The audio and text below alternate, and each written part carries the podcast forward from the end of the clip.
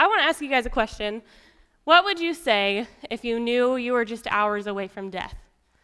You ever thought about that? You know, if you're on your deathbed and you knew you only had a couple hours left, who, you, who would you want to talk to? What would you want to say? You know, you think it'd be something from the most truest part of you, right? Something sentimental, something really deep. In some cases, last words can be funny, though, like comedian and actor Bob Hope. Do you guys know who Bob Hope is or was? Yeah, some of the older generation maybe.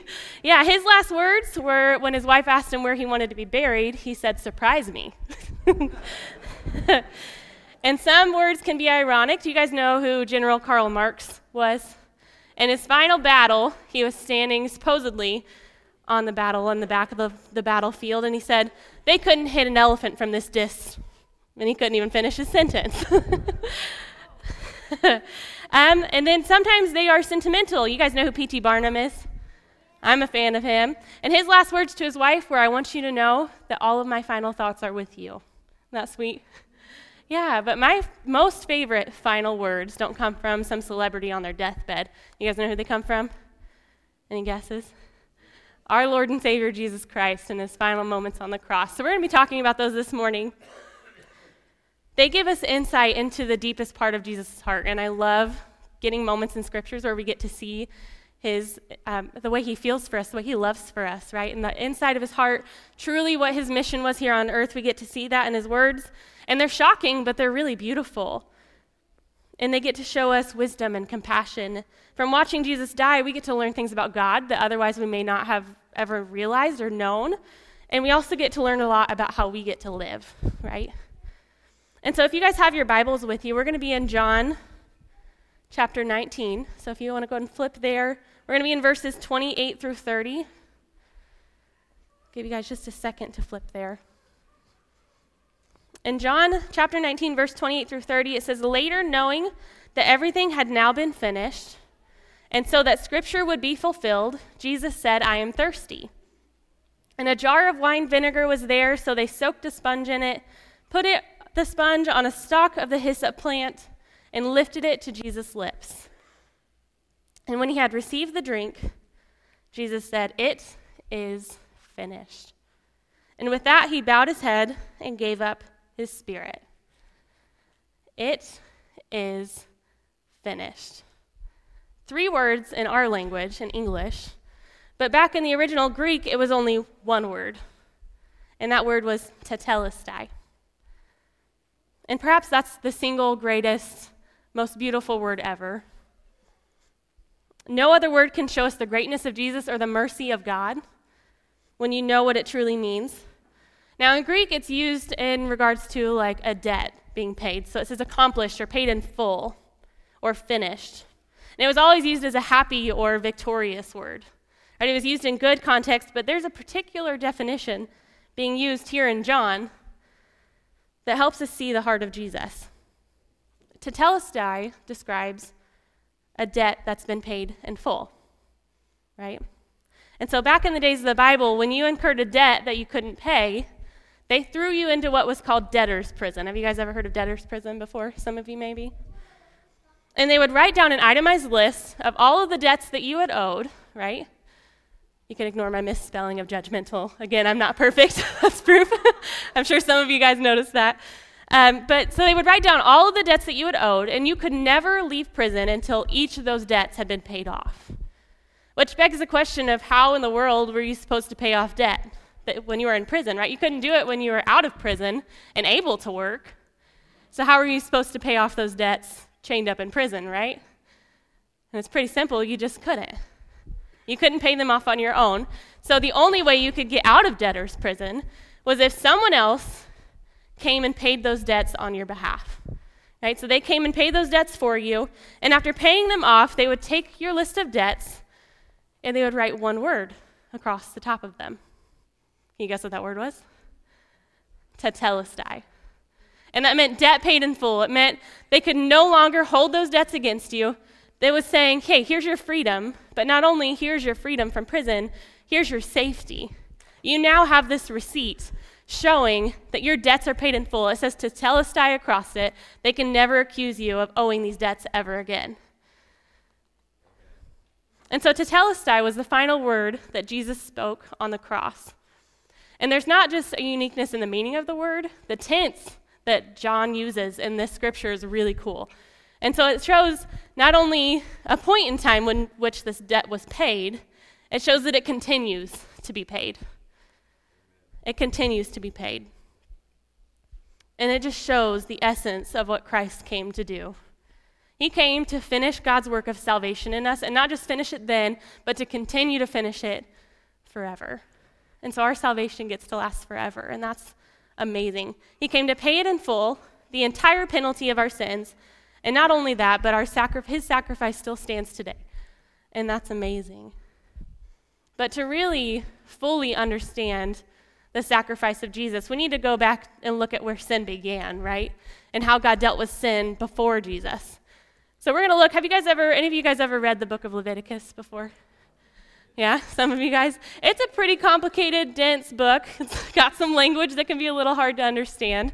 But in a nutshell, it just is showing this God's work of putting um,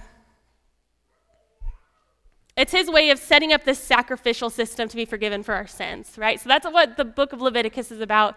It's teaching them to sacrifice animals and their blood representing the forgiveness of their sins because we know that God couldn't just commune with unholy people, right? God is just, and because he's just, there had to be payment for sin, right? But God is also merciful, right? And so because God is merciful, he provided a way in which the blood that had to be shed in payment for sin didn't have to be his people's. And so the book of Leviticus was about the sacrificial system, and it was called atonement. Right? Have you guys ever heard of that word? Some of the kids may not have. It's a bit, pretty big word. But it just means that the payment of sin that was required has been satisfied. Right? And in Leviticus chapter 16, we get this detailed picture of what was called Yom Kippur and it was called the Day of Atonement. And it was this huge day. It was the best day, the happiest day of the year, because it was the, the holiest day of the year, because on this day, their sins were dealt with, right? And so the high priest, this is really cool, he would take two goats and present them before God at the door of the tabernacle. And the priest would sacrifice the first goat right there on the door, and he would take this goat's blood, and he would take it in, and he would sprinkle it over God's mercy seat in the tabernacle. And that represented the payment of sin being satisfied. And so the first goat was sacrificed there, and then the second goat, this is really cool, I love this part. The second goat, the priest would take him out and he would put his hands on his head, both hands on this goat's head. And what they would do is they would confess their sins of the people over this goat.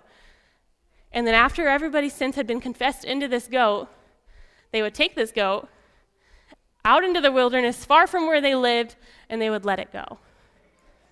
All right, and so that represented the shame and the guilt and the sins of the people being taken away from them and transferred to a substitute, right? And so that goat would just wander the wilderness until it eventually died. Leviticus 16:22 says, "The goat shall bear their iniquities on itself to a remote area, and he shall let the goat free in the wilderness." And it represented all of their sin, shame, guilt and consequences disappearing as well with that goat. And so the first goat was a picture of the payment God demands for sin being satisfied. And the second goat was a picture of the guilt and the consequence of sin being removed from his people and transferred to this goat, the substitute. But there was a problem with this. It was just a picture, right? It didn't actually fulfill what needed to happen, it just represented what needed to be happened. And so that begs the question well, what happened to all those people that confessed their sins unto these goats? Are they saved? Were they not saved? You know, what happens to all these people? Because in Hebrews 10:4 it says, "For it is impossible for the blood of bulls and goats to take away sins." Right? So that kind of leaves us a little bit confused. It doesn't really make any sense. If it's impossible for them to take away their sins, how were those people really saved? I used to work for Target. Are there any Target lovers in here? Yeah, I see you. Yeah, a couple. I'm a little disappointed. I didn't see that many hands. There's not one very close, so I guess that, that works. But I used to work for Target, and when I first started, I got talked into what they call a red card. You guys ever heard of their red card before? yeah. So basically, it's just a Target exclusive red card, like credit card, that gives you an extra 5% off your purchases when you use it. And my parents always warned me against credit cards and their dangers if you're not responsible, but I was 19 and way smarter than them. So I went ahead and signed up anyways. Um, and I really loved it because not only did I get a discount, because I'm being responsible, mom and dad, right? But I also got to take the items home with me without actually having to pay that day. And that seemed really cool because I didn't have to worry about money coming out of my bank account immediately. But if you're not careful, you start getting bills showing up the next month, right? And if you don't pay them, those bills have interest, and you can get into a lot of trouble. Um, but the Old Testament sacrifices, they were a lot like a credit card transaction. Every time God's people would make a sacrifice for their sins, every time these goats were sacrificed, it was like making a charge against God's account, right? It was like taking a credit card and making a charge against his account, and the blood of the bulls and goats, while they weren't an actual payment, it all depended on God paying the bill later, right? And so, yes, they were forgiven, but they had to have faith that God would pay their bill later. And that's where Jesus comes into play, right? Perhaps one of my most favorite insights into the final words of Jesus comes from the verse we find in Mark 15, verse 37. It says, With a loud cry, Jesus breathed his last. And according to many Bible scholars, this loud cry were those same words that John wrote, to Tetelestai, it is finished. Church, those who are defeated go out quietly, right? But God did not go out quietly. Jesus did not die quietly. He claimed his victory out loud for the entire world to hear and made every evil force have to flee. He did not go quietly. He said, My work is done, accomplished, paid in full. Can I get my two volunteers up here, Callie and Cassidy? Yeah, they're going to help me show you guys something really quick. Church, we have racked up a debt we could never pay. We have a bill that we owe. Callie, if you want to come stand behind me, Callie's going to represent our debt, okay? Going to stand behind me. And when, you, when I step, you step with me. And no matter how many times we try to get away from our bill, right? No matter how many times we um, try to run from it, no matter how long ago it happened, no matter what we're doing, if we don't have God, that shame and guilt is following us, right? Without Jesus, Satan, the enemy, is always going to hold that over our heads. But when Jesus comes into the play, Jesus, you're going to stand right here, and puts his arms out on that cross and says, Tetelestai, it is finished, that can no longer follow us. That is no longer able to be held over our heads. Thank you, guys. Thank you very much.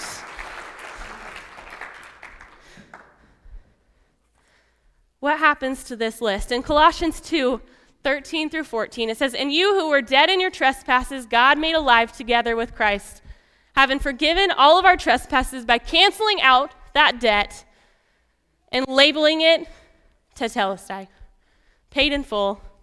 He set it aside, nailing it to the cross. The legally binding record of our debt only exists there now. If you have come to Christ and asked Him to be a part of your life, that shame and guilt can no longer be held over your head. The enemy has no power over you anymore. You are free, paid in full, and you can live your life in the purpose that God has given you. But some of you guys are stuck in this endless cycle of guilt and shame. Circumstances, maybe in or out of your control, have haunted you, and the enemy likes to wake you up in the morning with that hanging over your head already and it paralyzes you. It, it makes you scared, right? But it's time you stood up and cried out, Yes, I know I am guilty. I did all of that. You're not lying right now. You are right. But that no longer belongs to me, it belongs to the cross. You cannot scare me with that list. It is nailed to the cross. It has no more power because it is stamped tetelestai.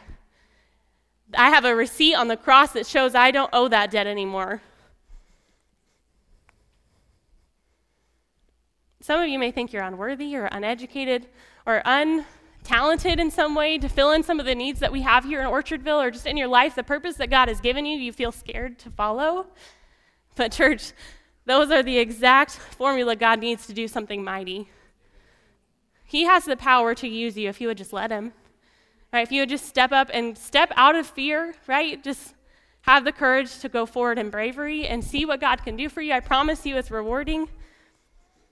So if you're ready to claim victory over what is holding you down this morning, I want you guys to stand and sing this song as loud as you possibly could. You guys know this song. I want to hear you sing it louder than I've ever heard you guys sing before. And if you'd like to come to this altar and receive some prayer, or if there's a decision you've really been needing to make that you've been putting off because you're scared or you just don't know what's going to change in your life and that, that, that makes you nervous, there is a whole church of people here who want to love you and pray for you and build you up and hold you up in that purpose. You just have to come forward and tell us. You just have to let God change your life. You have to say, okay, I'm done. It's nailed to the cross. Let's start this new life. So I want you to take this opportunity to come forward and finally nail your debt to the cross and feel the freedom that only comes from the victory of Jesus.